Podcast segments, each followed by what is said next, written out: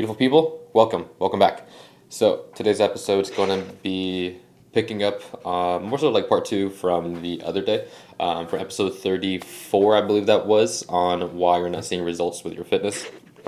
This episode for today is more is a continuum from that other one as a part two, and this one is a bit more internal centric approach of things that do get in the way of a lot of people from like an inner work perspective that stops people. And this can apply to anybody. This can apply to say you you are a beginner, you are still trying to develop that courage and overcome the fear of going to the gym or to even get more steps in your day and just starting the path of improving your health.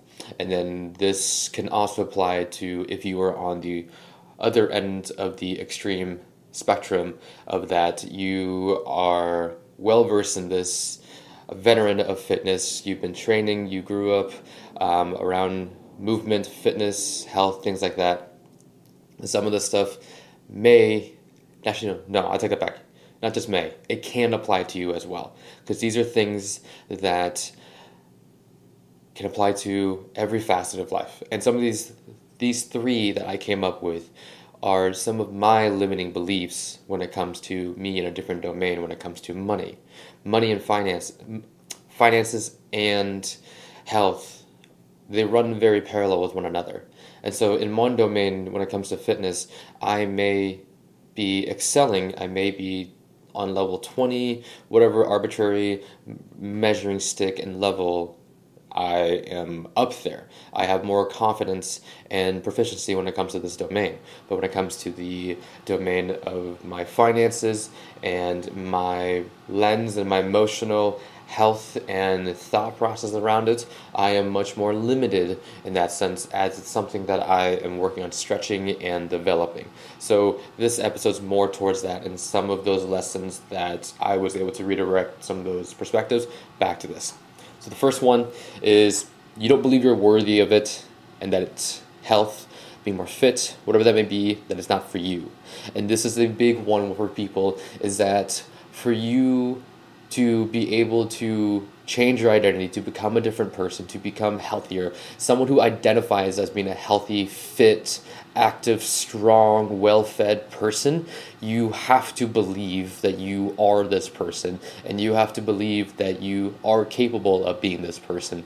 And if you limit yourself and you don't believe that it's possible or within the stratosphere of of of grass for, yours, for yourself, then it's never going to come to life. It's never going to come to fruition, and you are going to be self self sabotaging yourself from the inside out.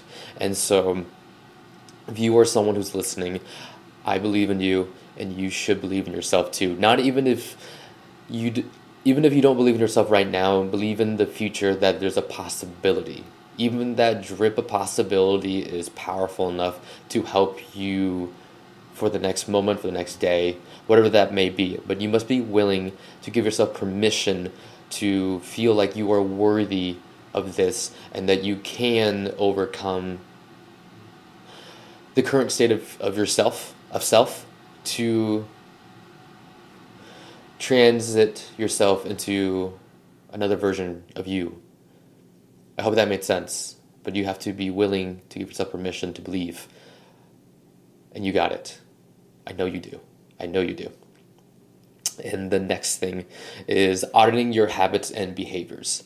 So, with that, you have to take stock and inventory of who you are, your character traits, your habits, your behaviors, because we are the accumulation of our habits, behaviors, and traits think I can add that third one in. Yeah, I forgot to add the third one in um, as I said it to you directly.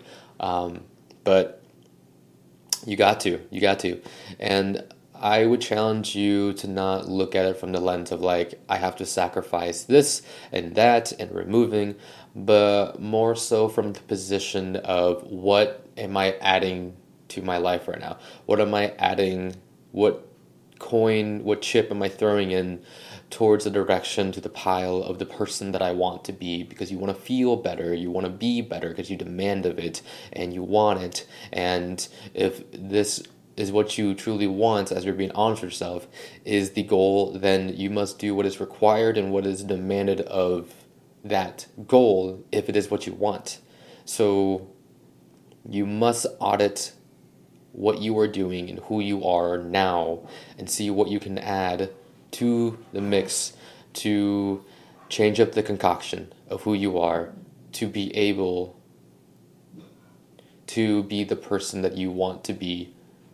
And so I would highly recommend you to take stock and inventory, audit it, and see what can you add in because you are not sacrificing. You're more so eliminating so that you can add something at different. Actually, let me change that. It's not that you're even eliminating. It's once you start noticing that you're adding in these different experiences, these different habits and behaviors that are more so serving you and serving the person that you want to be and the habits and behaviors that are more in alignment like going to bed early you're protecting your sleep so you can protect the energy that you have that then you can perform the next day. Um, you're adding in more nutrient dense foods that is more nourishing and it makes you feel better. So then you can feel better. And by doing that, you know how good that feels. So then you don't want to go and purchase or consume things that just don't make you feel good or hold you back from doing things that you want to do. Like, say, if you have a workout class that you like to go to with a friend. Say it's an Orange Theory class, a CrossFit class, or whatever that is. You have a friend that you go work out with, and you want to feel good because you've been looking forward to that all day after an eight hour shift or whatnot. And if you don't feed yourself well or feel yourself well either, um, you're not going to perform well. And you're not going to like how that feels. And that's going to open the gates um, for some of those negative thoughts and emotions to crawl in and and the their echoes are going to be projected um, at higher decibels after every second, after every minute, and after it just continues on. And so, audit your habits and behaviors and see what you can add in, and just see how much it adds to you.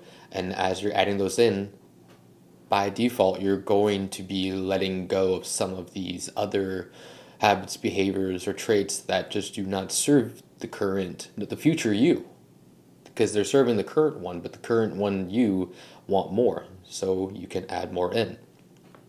The third one is that your expectation is robbing you of your joy and depriving your future self. what I mean by that is there is a interesting concept called um, that is the comparison is the thief of joy. And I heard it from uh, a different podcast called RX Radio, and some of the fellows on it were discussing it and tearing it apart, um, giving it like a thought experiment. And I was in alignment with what they're saying, and I it found true to me. It makes sense. Um, comparison in itself is okay, but once you start subjecting no, infusing it with expectation and then feeling like, say, you are comparing your day one to someone's day 5,000, then you're expecting you to be up to speed with their skills and strength and knowledge and resources and beliefs, then that's just you robbing yourself of your joy that you could be doing. So when it comes to your fitness and stuff, um, you again, this can apply to anybody across the spectrum. Say you are you are a beginner or you're advanced. Is that you step? It's that you are expecting that you should have these skills or character traits or resources that this other person already has, and you're judging yourself and you're putting yourself down because you don't have it yet when you haven't had the time to respectively sharpen yourself and build them and nourish them. So, uh, comparison is okay, especially if you want, if you see somebody and they inspire you and you want to be like, okay, this person can lift this much, they can move this well, they, etc. and you want to be you want you want to be like that you want to be like them and that's okay that's completely fine. And so from an from an in, inspiration perspective it serves you. But once you start expecting then you're judging yourself and you're looking at it from a different angle and that can start to put you down.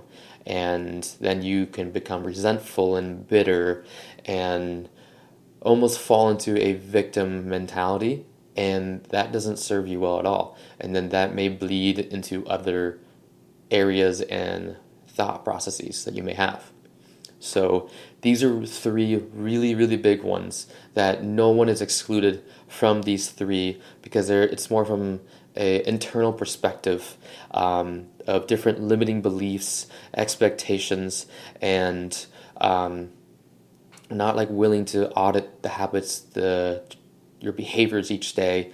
Um, because if you want something, these are the inner work stuff that really do play a big role in how you express yourself when it comes to the, your of the things you do uh, when it comes to your sleep protocol your nutrition your um, exercise all those other things those things matter as well but what goes on in your head will highly, highly influence those outputs. So that those are three um, big big three things from an inner perspective um, that I have seen from people that do hold people back when it comes to them advancing on in their health, their fitness, and I am not ex- excluded from this list at all, as I have fallen victim to them um, myself and from time to time I do as well, I still do as well. And in other areas of my life, I am still experiencing and growing through them and stretching through them as well. It's a continuous work, and so I just want to share that with you. Um, but yeah, that rounds out this episode. Um, thank you guys for listening. Please, if you don't, if you haven't already done so, please hit the subscribe button, share this, comment, all that good stuff. Really does help out. I support it. I mean, I Really do appreciate it. And every single listen, watch, I notice every single thing. And I thank you. See you guys in the next one.